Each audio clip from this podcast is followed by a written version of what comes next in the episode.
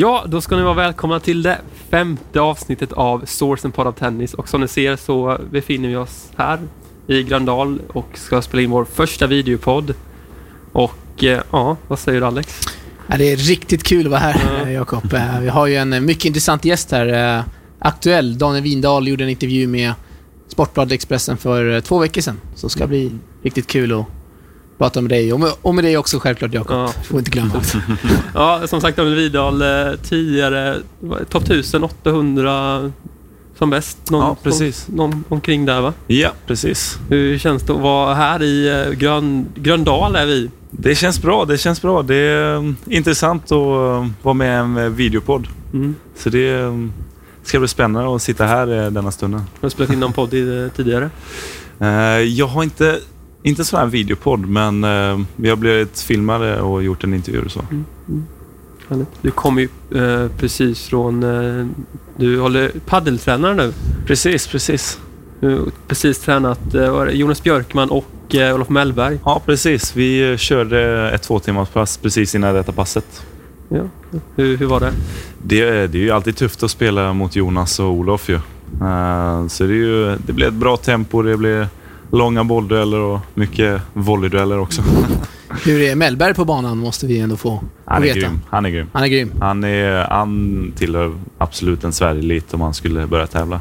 Och Samma sak med Jonas också. temperamentet, det är... Det har han kvar kanske. Det är upp och ner ju. Det är ju det är så för alla. Men, eh, men han, har- han har ju temperament, men det är ju precis som mig också. Så det, är- det är inget att sticka under stolen med. Ja, du får berätta här om din nya karriär som paddeltränare. Alltså. Mm. Hur länge har Ja, det blir ju paddeltränare streck paddelspelare. Mm. Ehm, men det är ju tänkt att jag, ehm, jag ska försöka satsa på paddel och ge det en chans och eh, försöka ta mig in i de största turneringarna. Det är ju min vision. Och sen så står jag mycket som tränare i, i paddel och i, i frihamnen då. Eh, och det är ju till skillnad från tennisen, det är ju att man står och nöter mycket eh, med paddel. Mer än att på tennisbanan är det ju mer att man lägger upp, man drar ner på farten. Men i padel så man lär sig så mycket. Så man blir nästan bättre av sina privattimmar. Så det är det den eh, stora skillnaden är. Hur mycket tennis blir det för dig just nu i, i ditt skede?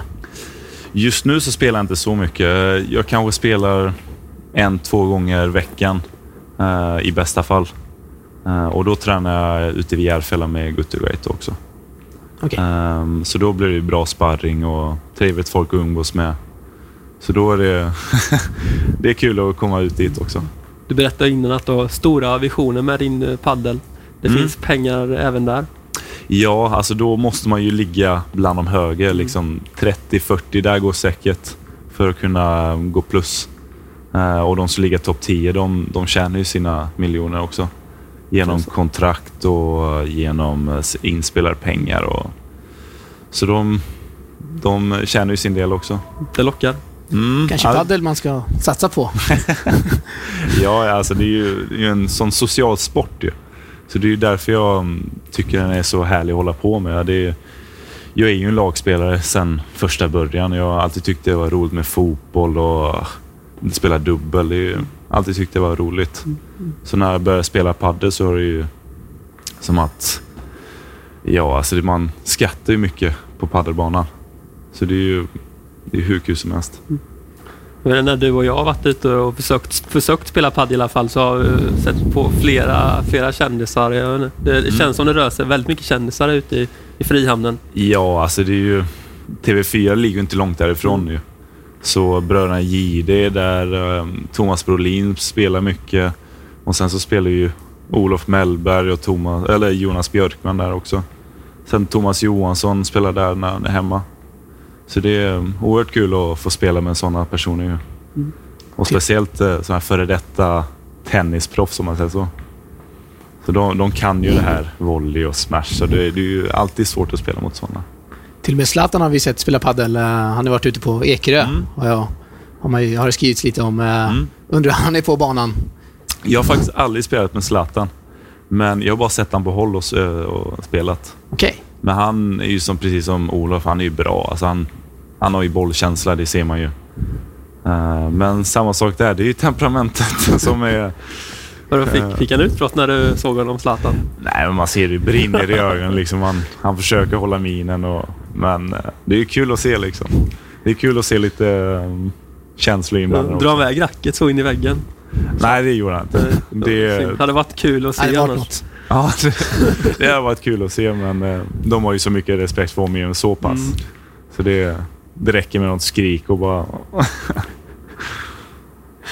Ja, eh, om vi backar bandet lite och eh, drar oss tillbaka. Du var ju väldigt lovande. Eh, kan du ta oss tillbaka när, när började du spela tennis?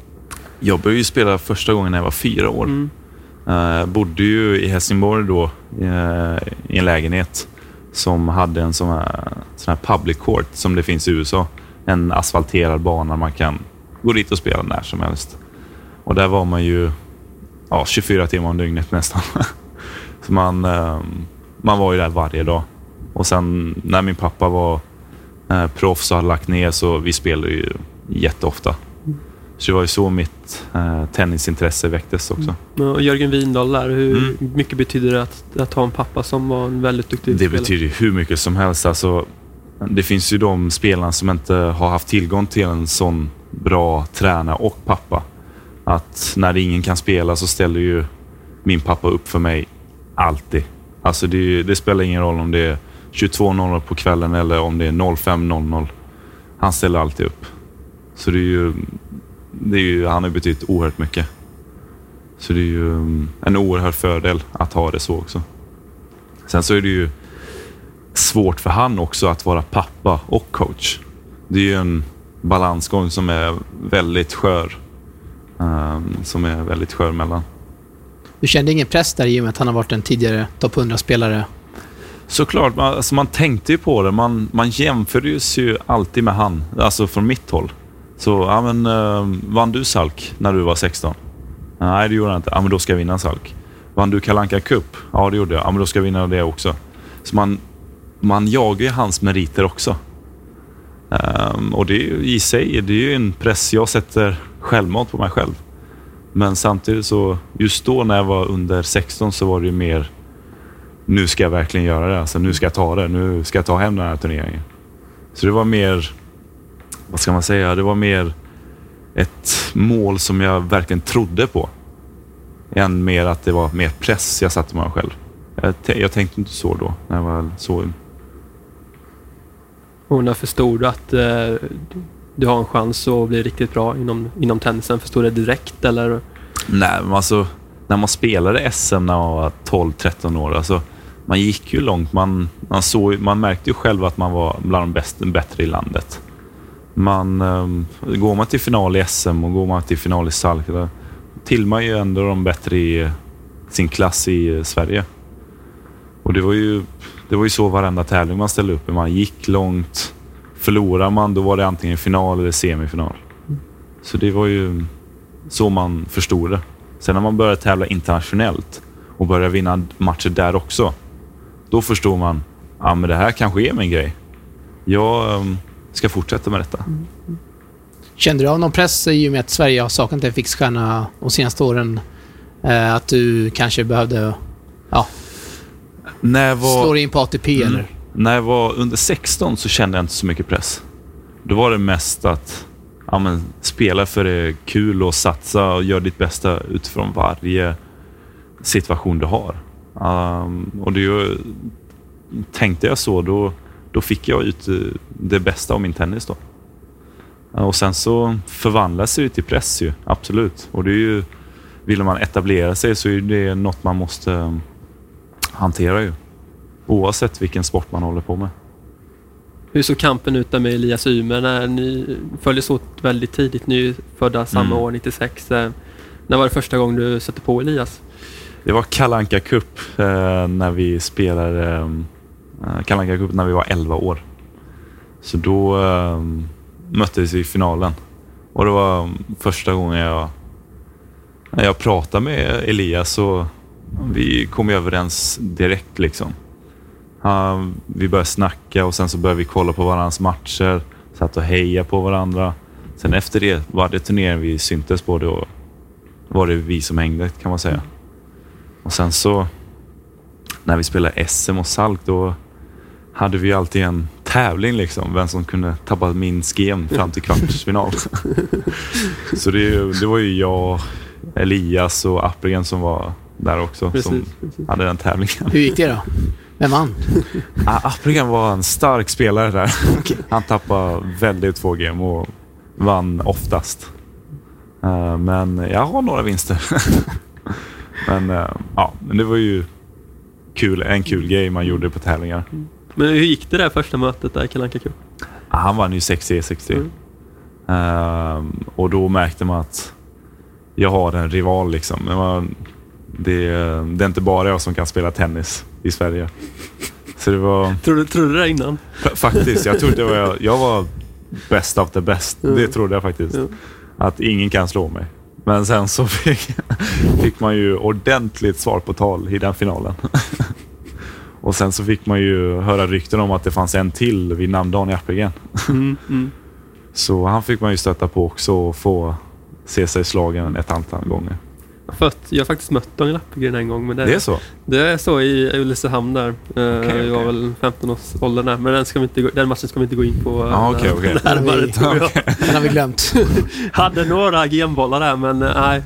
Nej, det gick, Gick inte. aldrig vägen. Det gick Nej, inte vägen. Ja, men han, är- han är en stark spelare. Ja, Speciellt när han var ung.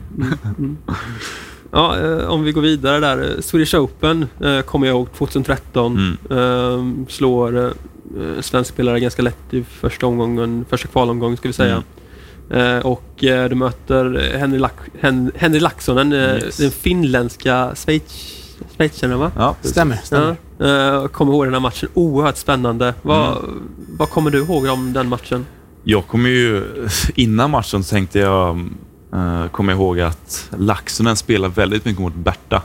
När de tampades på ITF. Så jag visste att han... Shit, han har varit, han har varit bra som junior och han har varit... Han är bra. Han har fortsatt vara bra liksom. Han låg... Eh, vid det tillfället låg han kanske 200 eller något sånt där. Så jag visste att det skulle bli en tuff match.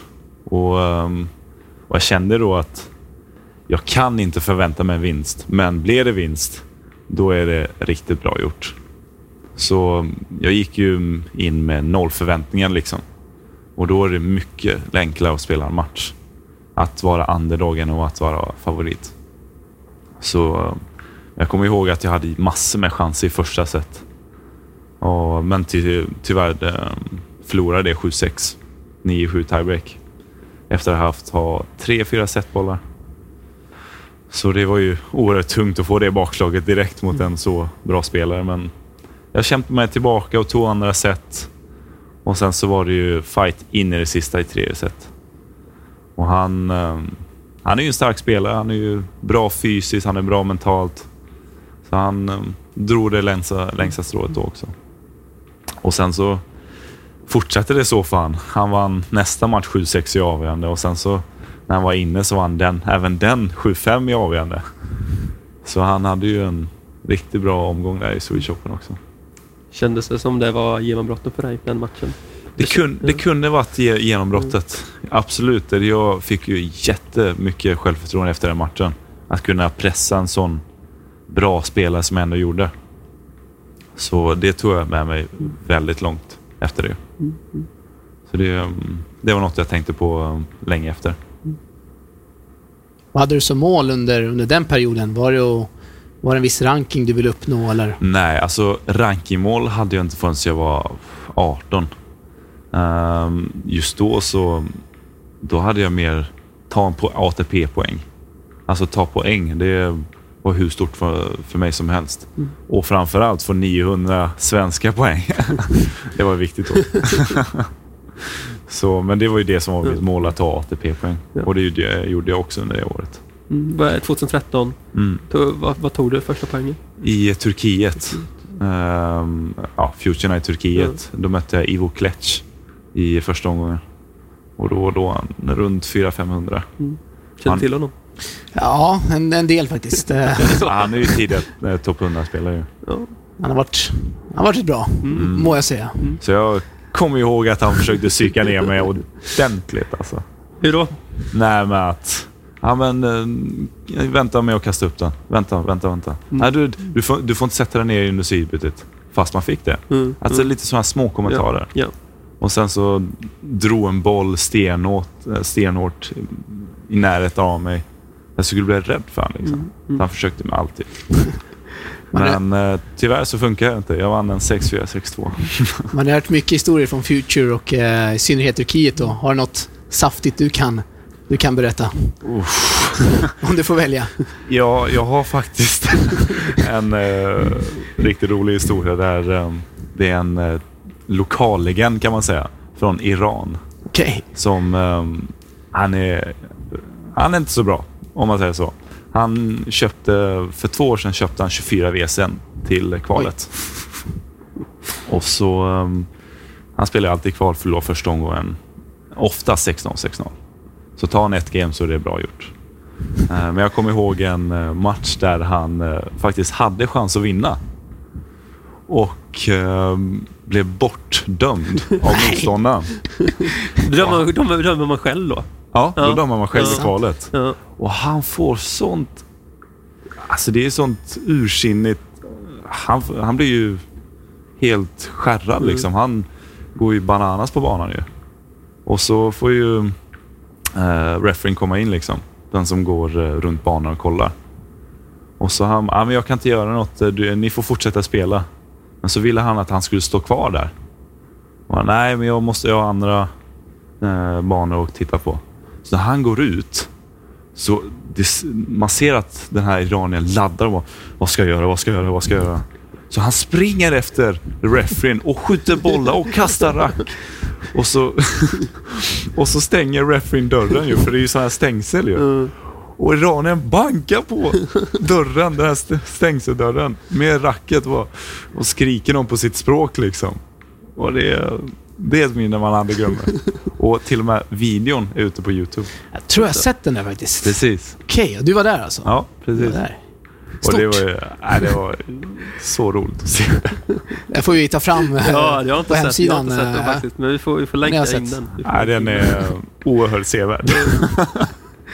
Vad, vad, är det, vad är det risigaste hotellet du har bott på då? Det finns många. Kackerlackshotell har man ju Ja. hört. Många. Ja. Nej, men jag åkte en gång till Rumänien. Okej. som en liten stad som heter Bals. Och eh, Det stod på fact sheet att det, ni ska bo på stans finaste hotell. eh, Det kommer vara bra frukost. Det kommer vara bra med träningsmöjligheter och sånt. Kommer man dit, bilar är knappt uppfunna på det i den staden nästan. De kör med häst och vagn. Nej. Det var helt sjukt. Man ser häst och vagn och vinkar till den och ser man en bil, det är som att se flygplan idag. Man bara, ah, det är flygplan där uppe. Lite den känslan. Och sen så, hotellet, det fanns ingen frukost som de utlovade. Det fanns knappt någon personal. De jobbade, de jobbade två till tre timmar Mm per vecka nästan. Det fanns ingen internet. Det fanns två sängar och fyra väggar.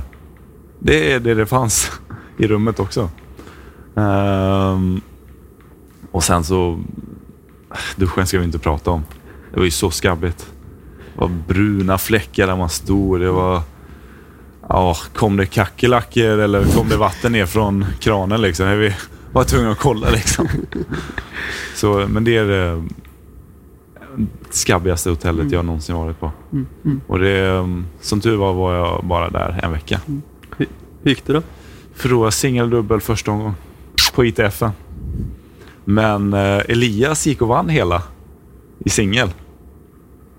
Var, var, det, var det sån där 25 000? 20? nej, det var ITF. Det var under 18 år. Jaha, okej. Ja, det var tidigare då. Precis. Mm. Men eh, han gick och vann hela och jag fick stanna där resten av veckan. Blir man på något sätt härdad av eh, ja, att bo i ett sånt hotell? Eller känner man efter? man uppskattar verkligen när man kommer hem. När man får eh, sova i en skön säng och ett skönt täcke. Och ibland kunna få en färdig frukost. Alltså det var ju guld värt när man kom hem. Det var ju pff, jätteskönt.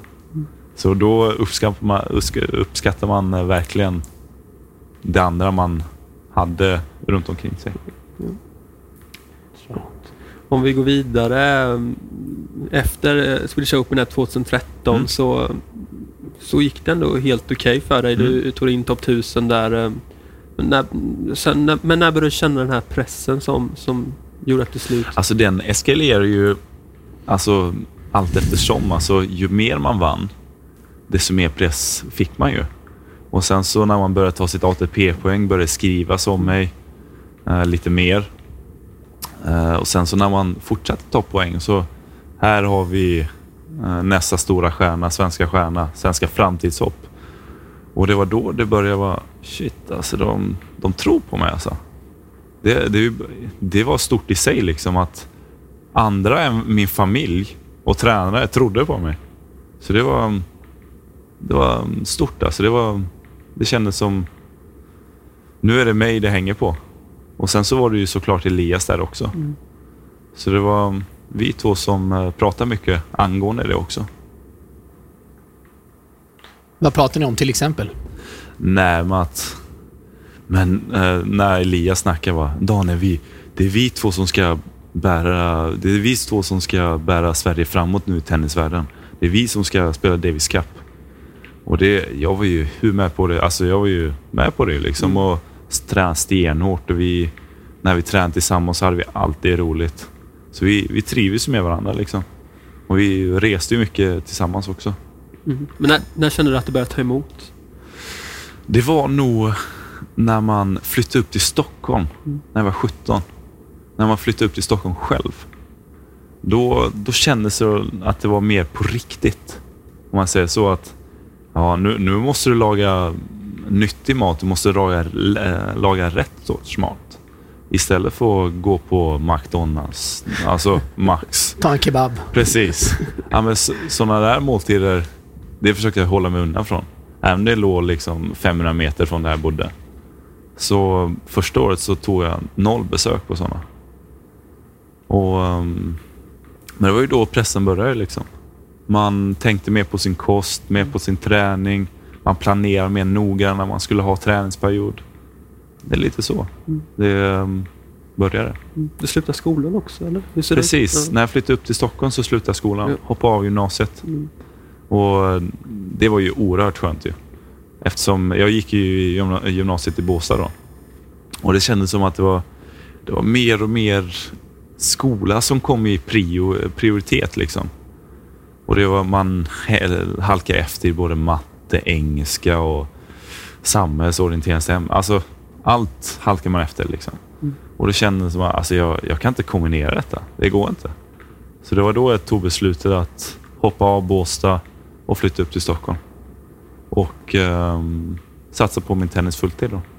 Hur mycket tränade du under den perioden? Var det fem timmar varje dag eller? Nej, alltså Såg det vi, ut? vi hade ju tillgång till hur mycket spe, alltså tennis som helst. Så även fys. Alltså de hade ju fystränare, de hade tennistränare, de hade banor. Det fanns ju inga gränser kändes det som. Men en normal dag bestod ju av två timmar på förmiddagen, två timmar på eftermiddagen. Och plus en timme fys på det. Och sen så var det ju så måndag streck fredag. Och sen på helgerna tog man det lite lugnare på lördag, helt off på söndag. Så det är ju en normal vecka såg ut som det. Och sen så när, om man skulle ut och resa på en fredag, då kan man trappa ner det från och med onsdag kanske. Trappa ner på onsdag, lite mindre på torsdag, resdag på fredag. Och sen så spelar man kval, ja, då är det ju direkt in i hetluften på lördagen. Eller så kommer man in i huvudturneringen så var det måndag eller tisdag man fick börja på. Och eh, jag har ju skrivit artiklar om dig på Svetennis Mm. där du tog timeout. Det var i början på 2015. Du, Det var- du tog din timeout där. Det var ett år, när jag skulle fylla 18, eh, det året. Mm. som det började smyga sig på. Och slutet av eh, när jag, när jag fyllt 17, Ja. slutet av det året. Mm. Mm. Det var då jag kände, alltså det, man var ju mycket ensam. Alltså man, när man tränade, då fanns ju där man, man spelade ju med de spelare som fanns där. Men sen efteråt, då tog man ju sitt pick och pack och åkte hem. Var tvungen att laga mat, gå och lägga sig tidigt, upp tidigt. Så man var ju klar vid... Träningen slutade vid någon sån där tre, fyra och sen plus fys på det. Så man var ju hemma vid sex liksom. Och man var helt slut efter dagen. Så man, ibland så orkar man inte laga mat. Liksom. Man, var, man hade tagit ut sig för mycket. Och sen så, sen så somnar man vid kanske åtta ibland, nio. Och så skulle man upp tidigt. Och så, så rullar det på liksom. Och sen så, sen så kom ju skadorna in lite då och då. Och så fick man när man skulle ut och resa blev man skadad. Fick vara två veckor hemma. Och sen så skulle man testa ut och resa igen. Så kunde man tävla två veckor. Och så fick man komma tillbaka till det där, vad ska man säga, träningsperioden. Dit och träna, hem, laga mat, sova. Så det var, det var tufft faktiskt. Mm, var det ensamhet som knäckte det? Eller? Ja, mycket man, jag tillhör ju de som tänker mycket. Jag är en tänkare. Ehm, så jag tänker både i positiva men framförallt negativa gånger. Och det var ju så det började liksom.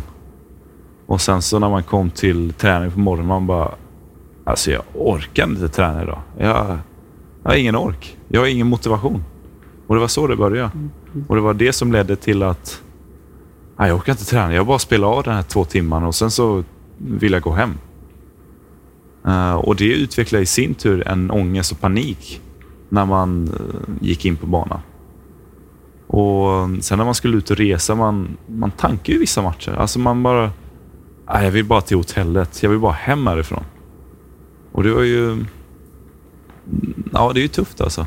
Även om man bor med någon annan så är man ändå tänkare. Man tänker för sig själv. Man är ändå själv på banan liksom. Och Precis. spelar. Det är ju en individuell sport, såvida man inte man spelar dubbel. Men ehm, det är ju så jag tänkte. Jag tänkte ofta i negativa banor. Och det var det som tog knäcken på mig också. Och sen så eh, finns det ju flera aspekter som spelar in. Jag hade ju lite bortgångar i familjen som kom upp igen. Det var pressen, det var mitt negativa tänkande. Och allt det här, det gjorde ju sin onda cirkel runt om mig. Du fick ju motta dödshot och via, Precis. i- på Facebook bland annat. Hur mycket Ja. påverkar det dig som, som person? Alltså i början så påverkade det så mycket. Men eftersom tyvärr är jag en, jag är en känslig person och det, jag tänker mycket.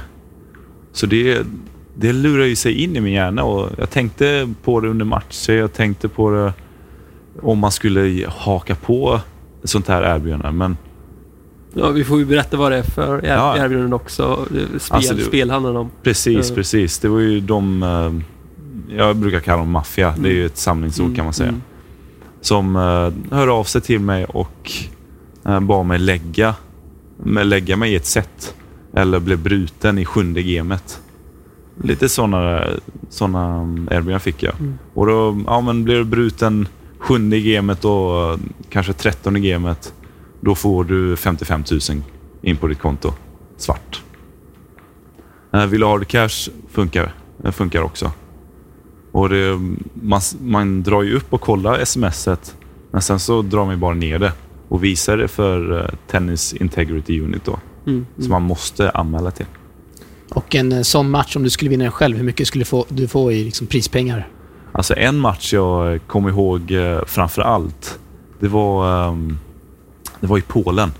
Jag mötte en, ehm, en lite lägre rankad spelare, en, eh, ett lokalt WC. Och då, jag hade ju mina tankar när jag såg lottningen att nej. Alltså jag, jag vet att de har hört av sig, speciellt angående så här lokala WCn. Ah, och då fick jag ju två meddelanden på Facebook. Ja, men lägg dig i första set, sen uh, ligg under 4-1 i andra set. Och då får du, för första set så får du 70 000. För andra set så får du 55. Jag bara, "Pff, alltså det är mycket pengar. Det är ju, om man ser det krasst så kan du ju finansiera nästan ett helt års satsning. Mm. Men jag vet, ju vad, jag vet ju vad som är rätt och fel. Och det är därför jag inte tog det. Och det är ju så jag fortsatte också. Men samtidigt så finns det tankegångar att vad hade hänt om jag hade tagit det? Och då kanske jag hade blivit avstängd. Jag hade kanske kommit undan. Man vet inte. Mm. Men det var aldrig ett intresse för mig att ta det. Det är ett stort problem, det är det ju. Mm. Eh, hur ska man lösa problemet? Det är, Nej, vad tror du? Ja, men det är ju att eh, spelarna är måna vad som gäller. Liksom, att eh, det, här, är- det här är fel. Det är ju samma sak som doping. Det är också fel. Det är, samma, det är lika fel som det här. Eh, vinna på fusk. Lägga sig på fusk. Det är, mm, ja, det är fel med stora bokstäver. Så det är ju bara att man är mån om vad som är rätt och vad som är fel. Det är ju det man måste ha, Ja. tänka på. Och detta var en del av det som till slut fick dig att, att sluta Mm. med, med tennisen. När, när tog du det här beslutet? Nu, nu får det vara nog. Nu vill jag inte mer. Jag tog faktiskt det um, lite förra sommaren Mm. eh, och lite under den timeouten. Eh, jag försökte komma tillbaka efter den timeouten, men det började rulla på igen Mm. när man började spela upp sig. Mm. Vad är det rulla på? Vad menar du? exakt? Alltså det är när man vann matcher, man hade självförtroende. Man vann um, svåra matcher mot högt rankade spelare. Och det var då det rullade på igen. I samma vända. Och det var då jag tänkte, alltså, jag orkar inte det här. Alltså det... Jag har... eh, Jag tänker inte ägna min, mitt dyrbara liv till att, att de ska få mig att få må dåligt dagligen. Och då, då, då tog beslutet förra sommaren att nej, men jag satsar på något annat. Och då blev det i eh, detta eh, tillfället Palle. Hade du mycket stöd under den perioden av till exempel familj och hur mycket pratade du om? Det är klart, alltså man pratar med familj. Jag gick ju till psykologer också. Bara för att prata ut om det. Eh, alltså Peter Karlsson som var min tränare under den perioden mestadels. Han pratar ju jättemycket med och vi har ju jättebra kontakt. Och sen min familj var där. De visste vad jag gick igenom. Eh, men samtidigt så visste de inte hur hårt jag tog det. Det vet ju bara jag hur, hur mycket press jag sätter på mig själv och hur mycket jag tar in liksom, av det, den negativa feedbacken jag fick. Om du får ändra på en grej nu i efterhand, vad, vad skulle det här vara? Det är ju svårt att veta. Alltså, ta bort dödshoten. Alltså, det, det, är ju, eh, det är ju det man helst skulle vilja eh, förändra på. Mm, mm. Och sen samtidigt, då när jag flyttade upp till Stockholm, att inte bo själv. Mm. Att inte, alltså att umgås med så mycket folk du kan. Liksom. Givetvis ska det vara rätt sorts folk. Men att umgå i en skön atmosfär. Liksom.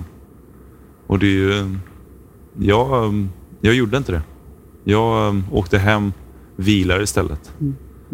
Och det, det var det som tog knäcken på mig. Att man var mycket själv. Eh, De här dödshoten du har fått från personer via sociala Mm. medier. Är det, är det, har du blivit särskilt utsatt eller har du... Ja, alltså jag har ju fått... En gång så fick jag ju sms ju. Mm. Från ett nummer. Som jag försökte spåra såklart. Men ingen abonnent såklart. Men då stod det ju att ja, men jag ska döda din familj. Jag ska, jag ska hitta upp dig och sätta dig mot väggen och verkligen eh, sku- skära upp hela din kropp. Liksom. Mm. Lite, jag, var, jag blev helt chockad. Mm. Alltså det är en sak att skriva på Facebook och göra det anonymt. Men den här killen, eller tjejen, gjorde det inte anonymt. Han, han eller hon, eh, man, jag kunde ju se numret ju. Och jag kunde spåra det också, men jag fick ju inget namn. Så det kunde ju bara varit en telefon de har lagt nu. Eh, Men att de har tagit reda på mitt nummer, Mm. Mm. det känns lite eh, för privat. Mm. Även om eh, det är lätt att hitta, men det, det känns too much. Anmälde du det eller? Ja, det är klart jag anmälde det. Det är ju det första jag gjorde under den turneringen. Men det var där lite... Det kom som en chock liksom. Det är en sak att få det på Facebook, men att få ett sms. Det är lite mer privat kändes det som. Mm. Och det kändes som att den här, den här personen kan verkligen skada mig om man vill. Mm. Och det var då jag blev lite rädd också. Nu är det ju ett, ett minne blott här känns det som. Eller? Nu, Precis. Paddeltränare och får Mm. inte ta emot några dödshot ant- antar jag. Nej, det är sällan i alla fall. Hur, mycket, hur mycket har du koll på tennisen idag? Ja, jag följer den fortfarande. Jag, jag är ju har ju den här appen som man kan ställa in på vissa spelare. som Resu- ja, resu- Inte Resutina, vad heter det? Sofascore tror jag Okej, heter. okej. Det är gratis reklam här. Ja, precis. Får skicka faktura sen. Ja. Men eh, jag följer ju svenska spelare fortfarande ju. och jag tycker det är kul när det går bra. Alltså då, d- man vill ju... Man ägnar dem ännu mer att de, det ska gå bättre för dem liksom. Än vad man gjorde innan ju. då vill man ju, ja men jag ska vara bäst liksom. Men nu är det ju bara kul då att det, det går så bra för många. Så det är ju såklart. Men jag, jag håller koll. Vem tror du mest på då? Av svenskarna?